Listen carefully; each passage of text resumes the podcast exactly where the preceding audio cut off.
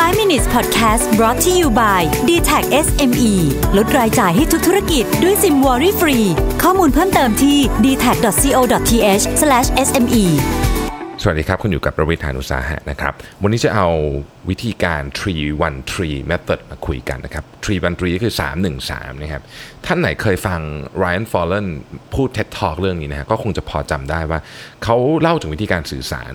ยังไงนะครับ ผมเอาบทความมาจาก entrepreneur.com ชื่อว่า the more you talk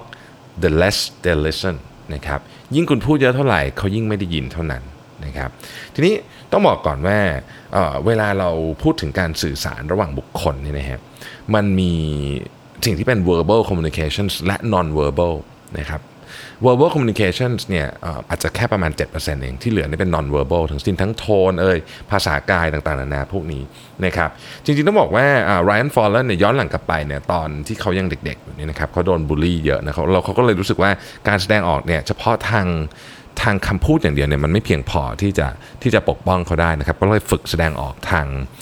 ภาษากายต่างๆ เช่น การใช้ร่างกายนะครับการมองนะฮะสายตาคิ้วนะครับ ไหลหรือแม้แต่ว่าท่ายืนท่านั่งต่างๆนะครับเพราะว่าการที่จะสื่อสารถึงความมั่นใจออกไปเนี่ยมันช่วยจริงๆนะครับเพราะว่าเพราะว่าการสื่อสารความท่ามั่นใจออกไปในคนอื่นก็สามารถรับรู้ได้นะครับเมื่อเขาโตขึ้นมาเนี่ยเขาเลยคนพบว่าเออเขาอยากที่จะศึกษาเรื่องนี้ต่อไปนะครับเพื่อที่จะไปส่งต่อวิธีการสร้างความมั่นใจหรือวิธีการสื่อสารทางภาษากายเนี่ยให้ได้เยอะขึ้น นะครับไรอันบอกว่าเขาเนี่ยมีกระบวนการนะครับในการสื่อสารเนี่ยซึ่งผ่านเขาเรียกว่าการทดสอบมาอย่างอย่างมากเลยนะครับ เพื่อที่จะทำให้คนเนี่ยสามารถสื่อสารสิ่งที่ตัวเองเชื่อสิ่งที่ตัวเองเป็นเนี่ยได้เหมือนกับแบรนด์สื่อสารเลยว่างั้นนะครับ แล้วเขาก็บอกว่าสิ่งที่เขาชอบมากที่สุดเนี่ยเขาก็เลยเอามาดีไซน์เป็นไอ้313 method นี่แหละนะครับ 313 method เนี่ยเขาบอกว่ามันมาจากที่เขาเนี่ยได้ทำงานกับเเรียกว่าเจ้าของกิจการผู้ประกอบการเนี่ยเป็นพันๆคนเลยนะครับ ตอนเริ่มต้นการพูดคุยกันเนี่ยนะฮะเขาจะถามผู้ประกอบการเหล่านั้นนะว่า what do you do คือคุณทำอะไรนะครับคำตอบคล้ายกันมากนะครับ คือผู้ประกอบการเหล่านั้นนะจะพูดไป 5-10 นาทีนะครับ แล้วก็อธิบายอะไรวนไปวนมา ซึ่งเขาบอกว่าเขาเนี่ย ฟังแล้วยิ่งฟังยิ่งสับสนนะครับเขาเลยลองเปลี่ยนคำถามใหม่บอกว่าอะงั้นเอาใหม่เออบอกผมหน่อยสิว่าไอเดียของคุณเนี่ยบอกผมในคำพูดที่น้อยที่สุดให้หน่อยนะครับไอเดียของคุณเนี่ยมันคืออะไรนะฮะ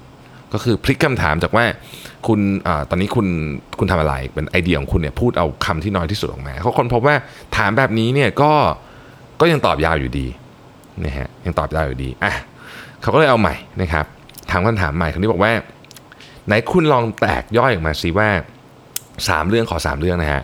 เรื่องที่หนึ่งคุณกำลังแก้ปัญหาอะไร เรื่องที่สองทางออกของปัญหานั้นที่คุณกำลังจะนำเสนอคืออะไร เรื่องที่สามตลาดไหนที่คุณกำลังจะพยายามไปขายของหรือขายเซอร์วิสนะครับแล้วเขาก็พูดต่อบอกว่าเอาล่ะไหนคุณลองที่ตอบอคำถามเหล่านี้เนี่ยนะครับ โดยหนึ่งคำถามเนี่ยให้ตอบแค่หนึ่งประโยค นะปัญหาที่คุณต้องการจะแก้คืออะไรหนึ่งประโยคนะครับ solution ที่คุณ offer คืออะไรหนึ่งประโยคนะฮะแล้วก็คุณจะไปตลาดไหนอีกหนึ่งประโยคนะครับอันนี้เป็นอันแรกนะเขาทำเขาเขาเหมือนใส่ไอ้ไอ้เนี่ยอยู่ในเข้าไปในกล่องนะครับพอใส่เข้าไปปุ๊บเนี่ยพอเหลือหนึ่งประโยคเนี่ย message มันจะเริ่ม clear ขึ้นนะคราวนี้จะเริ่มฟังรู้เรื่องมากขึ้นแล้วนะครับทีนี้เขาบอกว่าอะ challenge ที่ 2 เมื่อกี้ challenge ที่ 1 เมื่อกี้คุณมี 3 ประโยคใช่ไหมให้รวมมันเหลือเหลือ 1 ประโยคเท่านั้นนะครับเพราะว่าจริงๆแล้วเนี่ย ลูกค้าของคุณเนี่ยไม่ได้สนใจว่าคุณทำอะไร เขาสนใจว่าคุณแก้ปัญหาอะไรให้เขานะครับ คุณแก้ปัญหาอะไรให้เขาแล้วจะแก้ยังไงนะนั่นคือ1ประโยคนะครับ